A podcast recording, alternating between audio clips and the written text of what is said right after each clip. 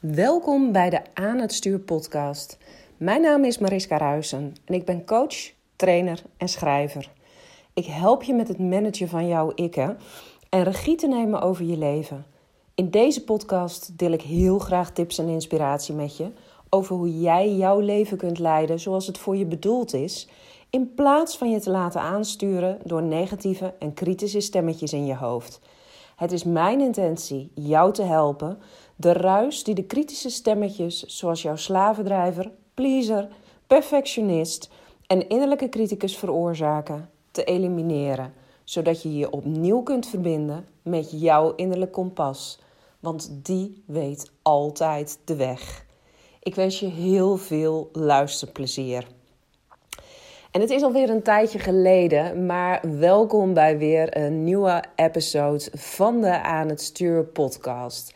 En vandaag wil ik het met je gaan hebben over een uh, bijzonder onderwerp, namelijk sisterhood. En uh, de reden waarom ik dit onderwerp voor de podcast heb gekozen, je zal je misschien afvragen, wat heeft dat te maken met het managen van de stemmetjes in, uh, in je hoofd? Nou, daar kom ik natuurlijk sowieso op. Um, maar de reden waarom ik ervoor heb gekozen is omdat ik gisteravond een hele fijne coachcall heb gehad in mijn community aan het stuur 2.0. Nou, als je dit nu zit te luisteren en je vraagt je af: hey, wat is aan het stuur 2.0? Ik uh, ben begin dit jaar uh, gestart met het opnieuw vormgeven van mijn online programma aan het stuur, wat al langere tijd liep. Je kunt natuurlijk prima met mijn boek en mijn kaartenset uh, aan de slag om uh, zelf te kijken wat is er gaande in mijn hoofd. Maar voor heel veel vrouwen is dat op dit moment eigenlijk niet voldoende. Want ja, de kinderen zijn meer thuis dan uh, gebruikelijk. Ook al gaan ze naar school, om de haverklap zitten ze natuurlijk weer thuis. Omdat er een kind positief getest is in de klas. En ze dus niet naar school mogen. Um, en ja, vaak is het ook lastig om uh, de donkere en de lelijke stukken van jezelf in je eentje aan te kijken. Natuurlijk loods ik je daar doorheen in de aan het stuurtraining, maar voor veel mensen blijkt het toch wel een opgave te zijn. En dat is de reden waarom ik ervoor heb gekozen om. Uh, de aan het stuur training opnieuw vorm te geven. En dit keer zit er een community bij, zodat je je kunt verbinden met alle vrouwen die op dit moment de training volgen. Maar belangrijker nog, één keer in de twee weken zit er live coaching van mij bij. Dus uh, komen we met de hele groep vrouwen bij elkaar en uh, heb je live coaching schools en kun je me alles vragen wat je maar wil.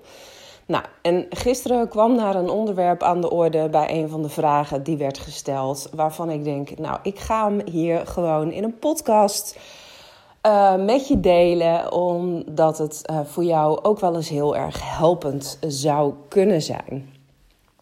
Nou, de vraag die werd gesteld ging er eigenlijk over: joh, ik heb het idee dat ik de. Uh, de stemmetjes in mijn hoofd best wel onder controle heb. Dat ze ook niet meer de hele dag aan het roeptoeteren zijn. En toch blijf ik ergens zitten met een knagend gevoel van: hé, hey, er klopt iets niet. Um, het lukt me nog niet volledig om een podium te pakken met mijn bedrijf. Uh, en vol uit te gaan. Het is alsof iets me nog tegenhoudt. En ik ben al op zoek geweest uh, naar mijn innerlijke criticus, naar mijn perfectionist. Uh, of die vinden dat ik dingen niet goed genoeg doe en dat ik daarin mezelf saboteer. Maar ik kom er niet achter wat het is. Nou, en ik ben uh, met deze vrouw natuurlijk gaan kijken, gaan onderzoeken van wat is het dan wel. Want ik denk dat je dit gevoel misschien wel herkent. Dat je ergens voelt van, nou hé, hey, er klopt iets niet helemaal. Ik kan er de vinger niet op leggen. Uh, maar hoe meer vragen ik aan mezelf stel en hoe meer ik erover begin te journalen, hoe onduidelijker uh, het hele plaatje aan het worden is voor mezelf. En ik heb geen idee meer wat nu precies um, de weg is die ik moet bewandelen om erachter te komen wat er aan de hand is. Maar ik voel dat er iets niet klopt. En precies in dat voelen, daar zit hem de crux. Want wij vrouwen Ehm, ook al zijn wij wezens die bedoeld zijn om uh, heel diep en intens te voelen, uh, zijn vaak vergeten hoe dat moet. Uh, we voelen wel, maar maar tot op een bepaalde hoogte. Want op het moment dat we iets gaan voelen wat ongemakkelijk voelt, wat pijnlijk voelt, wat oncomfortabel voelt, dan denken we, nou weet je, uh, ik heb genoeg gevoeld, ik parkeer het daar wel in een hoekje en uh, het komt een andere keer wel. Maar de, de grootste opdracht die wij hier te leren hebben, is om daadwerkelijk, als er iets om aandacht vraagt in jouw lichaam, om daar dan met je volle aandacht bij aanwezig te kunnen zijn en ook daadwerkelijk alles daarvan te doorvoelen. En daar wringt het vaak. Daar is vaak het punt waarop het lastig begint te worden voor ons. Nou, en deze vrouw die herkende dat meteen, dat ze zei van, oh ja, ja, ik ben al heel erg bezig uh, met voelen en met bewust aanwezig zijn in mijn lichaam. Maar inderdaad, het is een soort van um, standaard instelling um, die ik heb van nou, op het moment dat het dan te groot of te veel of te zwaar wordt, dan beweeg ik er van weg. Dan hoeft het niet meer. Nou, en um, wat, ik, wat ik altijd zo mooi vind in dit soort sessies is um, ja, dat dit voor mij niks vreemds is. Want dat dit dingen zijn die ik zelf ook tegenkom. Um, ik heb dit zelf een paar weken geleden ook mogen ervaren in wat extremere vorm. Ik heb ervoor gekozen om een keer een reis met plantmedicijnen te doen. Dus ik heb een vorm van ayahuasca tot me genomen. Alleen dan in de vorm van een chocolaatje, Chocobliss.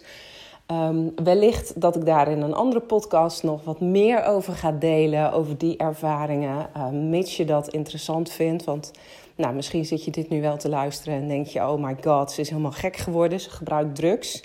Nee, ayahuasca is echt een medicijn. Een medicijn wat je helpt om dieper in contact te komen met je ware ik, wie je daadwerkelijk bent, met je ziel. En die je dus helpt om voorbij alle ja, onzin, uh, ego-stukken, drama die je hebt opgeslagen in je lichaam te gaan. Maar tijdens die plantenreis um, kwam ik ook pijnlijke stukken tegen. Ik kwam stukken tegen die ik absoluut nog uh, uh, niet voldoende verwerkt had. En wat ook zorgde voor extreem veel pijn. Nou is het sowieso tijdens een, uh, een ayahuasca-reis of als je truffels gebruikt of paddo's gebruikt... Um, dan staan je zintuigen eigenlijk helemaal open. Dus alles wordt ongeveer keer tien vergroot. Dus ik weet niet eens of het zo zou zijn geweest dat ik in real life uh, hier ook nog zoveel pijn over voelde. Maar er was in ieder geval een stuk in mezelf wat ik tegenkwam, wat ontzettend veel pijn deed. En um, ik merkte dat ik de neiging had om daar dus ook van weg te bewegen. Omdat ik dacht, ja, weet je, dit is veel te groot. Als ik dit nu aanga, ja, dat, ik weet niet eens of ik het wel overleef. Nou, gelukkig waren er hele uh, professionele en lieve begeleiders bij de reis die zagen dat ik daarmee struggelde. En die zeiden: Het enige wat je hoeft te doen is er doorheen ademen. Maar hoe meer ruimte ik het gaf en hoe meer ik het toeliet, hoe meer pijn ik ook ervaarde. Dus ja, mijn paniek werd eigenlijk alleen maar groter. En toen zei een van de begeleidsters iets heel moois. Want ze zei: om daadwerkelijk zachtheid in je lichaam toe te laten en om daadwerkelijk toe te staan dat dingen in jou mogen worden opgelost, wordt het altijd eerst erger voordat het beter wordt. Denken van nou, als we er een beetje zachtheid bij gooien, als we uh, maar lief genoeg voor onszelf zijn, dan wordt het vanzelf beter. Maar vaak voel je dan datgene wat uh, gevoeld wil worden nog eventjes in het kwadraat. Voel je dat nog eventjes tien keer zo erg als dat je dat normaal zou voelen. Maar uiteindelijk, uh, en dat gaat heel snel, dat is echt uh, ja, maximaal 90 seconden of zo, lost het wel op en wordt het wel beter. En juist dat toelaten van zachtheid en dus door pijn heen durven gaan, dat is iets wat uh, veel vrouwen helemaal kwijt zijn geraakt. Um, dat doen ze niet, uh, omdat ze de lat voor zichzelf ontzettend hoog leggen. En ja, daar ben ik ook iemand van die gewend is uh, om de lat voor zichzelf hoog te leggen. Um, maar ook omdat je waarschijnlijk al van kleins af aan hebt meegekregen van, nou, hup, schouders eronder. Uh, uh, laat je niet gek maken. Uh, zorg dat je one of the guys bent. Dat je niet dat kleine, tere, kwetsbare meisje bent. Um, juist die dingen, die willen we allemaal niet zijn. En dus bewegen we als vrouwen zijnde steeds verder weg van onze ware natuur. Van wie we bedoeld zijn te zijn. En toen ik dat aangaf um, aan de vrouw die de vraag had gesteld, toen zei ze: Ja, dat klopt wel. Um, dat, dat was wel iets wat zij herkende. Nou, vervolgens gingen eigenlijk alle vrouwen die aanwezig waren bij de coachschool, die gingen daar volledig op aan. Die zeiden allemaal, oh ja, die lat uh, zo hoog leggen. En het idee van, oeh, er komt nu iets kwetsbaars naar boven. Of ik ervaar nu iets wat uh, niet prettig is in mijn lijf. Uh, en er dan van wegbewegen. Al was het maar omdat je agenda op dit moment het ook gewoon niet toelaat om daar nu iets mee te doen. Daar hadden ze allemaal wel zoiets van dat ze dat herkenden.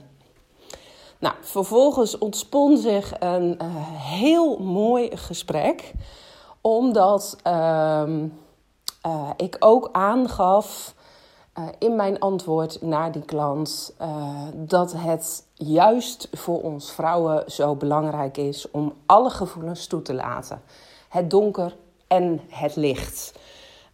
En daar helemaal mee te kunnen zijn. En um, ja, dat dat vaak al misgaat doordat we bijvoorbeeld onze cyclus ontkennen. Uh, er zijn ontzettend veel vrouwen. En uh, nou, als je mijn podcast vaker hebt geluisterd of als je mij al langer volgt, dan weet je dat ik daar ook een van ben die extreme menstruatieklachten ervaren. Ik heb mijn endometriose. dus, uh, nou ja, ik weet alles van extreme pijn tijdens een menstruatie. Maar uh, ja, wat we dan vaak doen, uh, of wat ik in ieder geval vaak doe, en wat uh, de vrouwen die in de coachcall aanwezig waren ook wel onderschreven, was van, nou ja, je weet dat dat zo is. Je, je probeert zoveel mogelijk te doen tijdens die dagen om de pijn zoveel mogelijk te dempen. Dus uh, een warme kruik, op de bank, theetje erbij. Niet te veel doen. Um, en ondertussen zitten we te hopen uh, op het moment dat het weer beter gaat. Maar als je gaat kijken naar um, een gemiddelde cyclus van een vrouw en waarom bloeden wij vrouwen maandelijks, dat heeft niet alleen met onze vruchtbaarheid te maken. Maar dat heeft ook te maken met letterlijk dingen loslaten die we in ons lichaam opgeslagen hebben. En wat ik een hele interessante theorie vind, als je extreem veel krampen ervaart tijdens je menstruatie, is dat dan omdat, um, ja, omdat er een medisch probleem onder ligt en jouw lichaam echt uh, ontzettend hard aan het werken is om alles los te laten? Of sta jij jezelf misschien helemaal niet toe om te voelen wat er gevoeld moet worden? En zijn de krampen die je ervaart juist zo heftig omdat jouw lichaam graag wil loslaten, maar het nog niet los kan laten, omdat nog niet alles is gevoeld. En je kunt pas iets loslaten natuurlijk als je weet waar het over gaat en als je het hebt doorvoeld. Anders dan raakt het opgeslagen in je lichaam. Dus is het niet zo dat heel veel van de pijn en de narigheid die wij ervaren rondom uh, menstruatie dat dat er mede mee te maken heeft hoe je zelf omgaat met je gevoelens en of je daar wel helemaal naar durft te kijken. Of dat je ze af en toe gewoon liever in een hoekje parkeert omdat het nu niet uitkomt. Nou, daar ontstond een heel mooi gesprek over. En uh, verschillende dames die gaven ook aan van weet je, um, dit soort dingen, daar wordt eigenlijk nooit over gesproken. Daar spreek je zelfs eigenlijk bijna niet met je beste vriendinnen over. Je laat je vriendinnen wel weten dat het weer uh, die tijd in de maand is en uh, dat je je zwaar verrot voelt. Maar daadwerkelijk ermee gaan zitten van ja, wat zou het dan kunnen zijn uh, waardoor ik me nu zo rot voel, dat stukje dat slaan we over. Terwijl als je teruggaat in de tijd, duizenden jaren geleden, toen uh, vrouwen nog echt vereerd werden als godinnen en als heilig werden gezien, um, toen was het zo dat uh, de vrouwen die in een gemeenschap uh, menstrueerden, die trokken zich tegelijkertijd terug. dat was ook echt een soort van heilig ritueel. Mannen mochten daar niet bij in de buurt komen. Die vrouwen die omringden elkaar, die steunden elkaar. En um, ja, daar ontstonden de meest prachtige verbindingen uit, omdat alles wat er gevoeld mocht worden, uh, moest worden, dat dat gebeurde tijdens uh, die hele menstruatiecyclus. En daarna kwamen de vrouwen ook eigenlijk als nieuw, als herboren eruit. En werden zij ook echt gezien als wijze vrouwen bij wie de mannen of uh, andere vrouwen uit de gemeenschap op consult konden komen.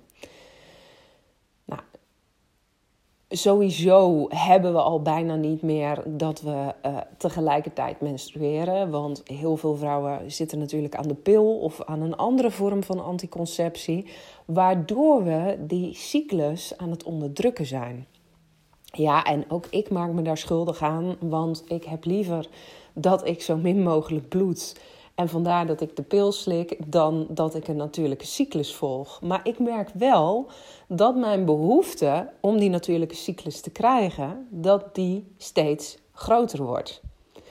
Omdat mijn lichaam nu zo duidelijk in die reis met plantenmedicijnen heeft aangegeven van hé, hey, je bent aan het wegbewegen uh, van dingen die gevoeld willen worden, die erkend willen worden. En intussen is jouw lichaam een soort van opslagplaats van narigheid aan het worden. Als je nu gekke dingen op de achtergrond van de podcast hoort, dat is een kat die een niespui kreeg. Um, dus dan weet je in ieder geval waar dat aan ligt. Um, maar ja, wat, wat ik eigenlijk wil bereiken met, uh, met deze podcast is dat ik je aan het denken wil zetten over hey, als ik af en toe een onbestemd gevoel heb, maar ook als ik af en toe extreme pijnen ervaar, bijvoorbeeld rondom mijn menstruatie. Durf ik daar dan bij te zijn? Of ben ik dan degene die toch zegt: Weet je, ik gooi er wel een ibuprofen in, ik gooi er wel een paracetamol in. Um, en dan lost het zich wel op. Waardoor je vaak een maand later alleen nog maar met grotere ellende zit. Of ben jij juist iemand die daadwerkelijk alles voelt wat er te voelen valt? Of zeg je van, nou, als ik daadwerkelijk ga voelen wat er te voelen valt, dan uh, komt er ook een angst bij me naar boven dat um, nou, de dingen die ik dan mag aankijken of die ik dan mag voelen, dat die zo groot en zo pijnlijk zijn dat ik erin stik. En nou, om je nog eventjes een voorbeeld uh, te geven, want dat vond ik ook wel heel mooi, uh, was dat er gisteren een dame zei van, uh, joh nou, dit triggert mij eigenlijk wel los van dat ik inderdaad al van kleins af aan hele zware menstruaties heb. Ik begon op mijn veertiende te menstrueren en toen was het eigenlijk al zo ja, dat ik een paar dagen niet normaal de deur uit kon omdat het gewoon zo heftig was. Um, is het dan zo dat ik in mijn kindertijd kennelijk al iets heb meegemaakt wat ik nu misschien helemaal niet meer weet maar wat ik al vanaf mijn veertiende bij me draag en wat aan het stapelen is is dat zo? Nou, zo zwart-wit hoef je het niet te zien. Het is niet zo dat je meteen op zoek moet gaan naar de allergrootste trauma's die je hebt meegemaakt. Want um, ik geloof dus sowieso dat we als vrouwen heel erg geconditioneerd zijn om maar zoveel mogelijk dingen vast te houden. Uh, niet overal doorheen te gaan en mee te bewegen met de natuurlijke flow van het leven. Dat we dat dus echt ontleerd zijn door de maatschappij waar we nu in leven. Dus aan de ene kant wil ik je dat pleidooi doen. En aan de andere kant kan het soms ook gewoon iets zijn wat gezien wil worden, wat erkend wil worden, uh, wat nu ruimte nodig heeft, uh, maar wat helemaal geen extreem groot ja, trauma of dingen hoeft te zijn. Op pratende kwamen we er bij haar op uit dat ze zei van nou los van de pijn die ik ervaar, is misschien hetgeen waar ik nog meer last van heb, is dat ik ongeveer twee, drie dagen voordat mijn menstruatie begin, ik ehm, nou ja, het grootste wandelende chagrijn en uh, de grootste drama queen ben die je kunt voorstellen. Dan komt mijn innerlijke bitch naar boven. En dat is het moment waarop ik mezelf ontzettend afwijs. Ik heb zelfs een bepaalde haat ontwikkeld tegen die innerlijke bitch. Want ja, weet je, niemand kan bij me in de buurt komen. Ik ben onuitstaanbaar uh, voor mijn omgeving, maar ook voor mezelf. En uh, als er één persoon is die ik niet wil zijn op dat moment, dan is het die innerlijke bitch. Nou, en toen werd die interessant voor mij. Want op het moment dat iemand zegt: um, Ik haat dit personage en die wil ik zo niet zijn, ik heb hier heel veel oordeel over dan is dat een personage wat je enorm in de schaduw hebt gezet. En schaduwkanten die zijn er om in het licht gezet te worden. Want alles wat in het donker staat, en dat is natuurlijk ook met dingen die nog uh, gezien en gevoeld mogen worden, maar die je geparkeerd hebt in het donker. Alles wat in het donker staat, kan transformeren in het licht. En heb je eenmaal iets uit de schaduw gehaald en in het licht gezet, dan kan het nooit meer terugverplaatst worden naar het donker. En het zijn ook vaak die donkere stukken in onszelf waar we de meeste last van hebben. Nou, dat bleek wel hoe zij het omschreef. Dat ze zei: ja, ik heb er echt een soort van haat tegen ontwikkeld. Um, want dit is echt een deel in mij. Dat vind ik gewoon niet oké. Vind ik niet tof dat dit deel in mij leeft. Um, en vervolgens heb ik haar gevraagd: van nou, wat, waar zou jouw innerlijke bitch je op willen wijzen? Wat is nou eigenlijk hetgene waar zij een signaalfunctie voor is?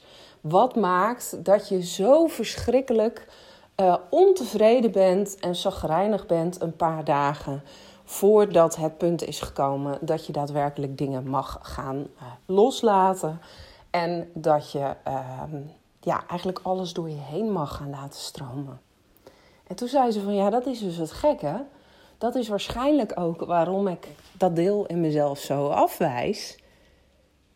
Want dat weet ik niet. Ik heb een hartstikke fijn leven en ik heb niets om over te klagen.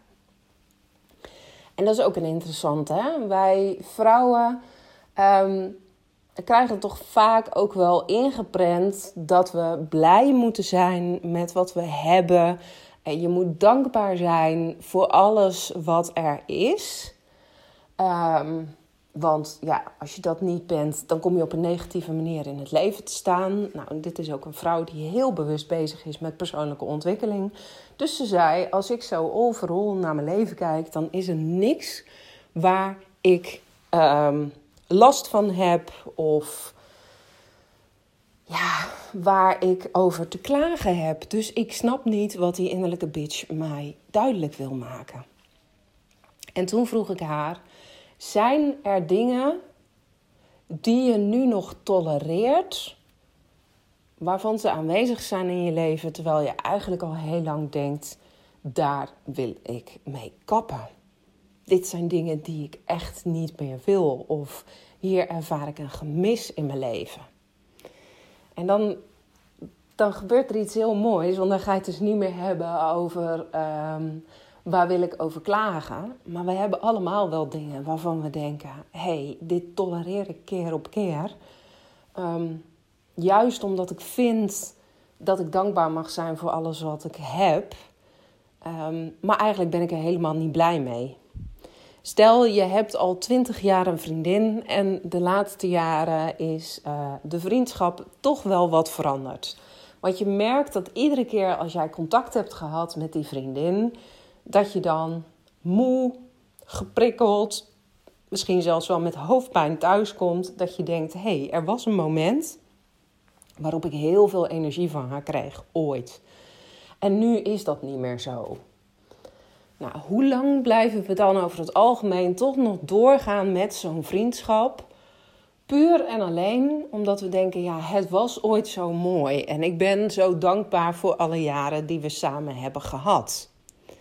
Maar intussen, als jij die vriendin een paar keer per maand ziet en die doet iedere keer heel erg een beroep op jouw energie, dan kan dat er wel degelijk voor zorgen dat jouw innerlijke bitch opstaat en zegt: hey, wanneer ga je nou eens serieus die vriendschap overwegen of die nog wel zo goed en voedend voor je is? Nou, zo hebben we allemaal kleine dingen. En op het moment dat ik dat naar haar benoemde, viel bij haar het kwartje. Ze zei: Oh, ja. Ja, dan weet ik wel iets waar ik echt uh, nog naar mag kijken en waar ik helemaal niet zo tevreden mee ben. En toen ik haar vroeg wat dat was, toen, uh, toen werd ze emotioneel. Toen zei ze, zij woont in het buitenland voor haar werk. En ze zegt, ja, weet je, ik heb nu al een jaar mijn uh, ouders niet gezien, mijn familie niet gezien. En daar baal ik van. Um, en steeds maak ik mezelf wijs dat het te veel gedoe is uh, om eerst zo lang in quarantaine te gaan als ik terugkom naar Nederland. Uh, alleen om mijn familie te zien. Dus dat het prima is om te facetimen, om te skypen, om te zoomen met elkaar. En dat ik het daar maar mee moet doen. En ze zegt: Ik voel in één keer hoezeer ik ze mis. En dat, ja, dat deed ook iets uh, met de andere dames die uh, in de coachcall zaten. Omdat iedereen in één keer zei: Weet je, dit zijn de dingen waar we normaal gesproken niet over praten. Dit zijn de dingen die je normaal gesproken in je eentje met een coach uitzoekt. En um, dan ga je er nog in je eentje uh, mee zitten thuis. Maar dit zijn geen dingen die je oud in die open gooit. Liever slikken we het in, uh, lossen we het op voor onszelf, herkauwen we dingen nog een keer. Maar het zijn dingen die je voor je houdt. Terwijl er juist zo ontzettend veel uh, verbinding, begrip, connectie ontstond. Um, dat zij dit met een groep kon delen. En dat de andere vrouwen ook aan het denken werden gezet van... hé, hey, maar als mijn innerlijke bitch van zich laat horen... Um, wat is er dan bij mij aan de hand? En juist dat delen is helen. Ja, dat is iets wat we natuurlijk het, het afgelopen jaar ook te weinig hebben kunnen doen. Omdat we ook ons minder verbonden hebben gevoeld met elkaar. En als je dan dus nog een laagje dieper gaat en zegt van, nou, de groep is veilig genoeg. Dat alles wat gevoeld wil worden, gevoeld mag en kan worden, ja, dan wordt het natuurlijk helemaal interessant. Dan wordt het echt um, ja, magisch bijna wat er ontstaat. En dat was ook wel wat er gisteravond aan de hand was. Uiteindelijk zei een van de vrouwen ook van... joh, we zijn dit programma gestart uh, met het idee van... we hebben de coachcalls met elkaar, maar we gaan een buddy zoeken... om uh, je door het programma heen te leiden... En dat is ook waartoe ik oproep in het programma: van doe het alsjeblieft samen. En toen zei zij van ja, maar hier kan één op één contact met een buddy niet tegenop. Want het is zo helend om in een groep van vrouwen die jouw pijn zien, jouw pijn erkennen, je opvangen in die pijn, ehm, om dat met elkaar te doen. Ze zei: Dit is weer wat de boost geeft om verder te blijven gaan. En dus inderdaad ook die grote en die kwetsbare stukken aan te durven kijken.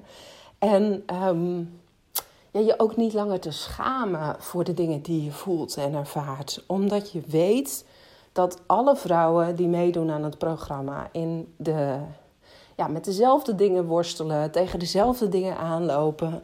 En dat de pijn van de ene vrouw ook niet groter of belangrijker is dan de pijn van de andere vrouw. Maar dat je elkaar daarin kunt zien en dat je elkaar daarin verder kunt helpen. Nou, ik vond het echt een, een prachtige sessie gisteravond. En ik realiseerde me eens te meer van, ja, weet je, waarom wilde ik nou zo graag die community?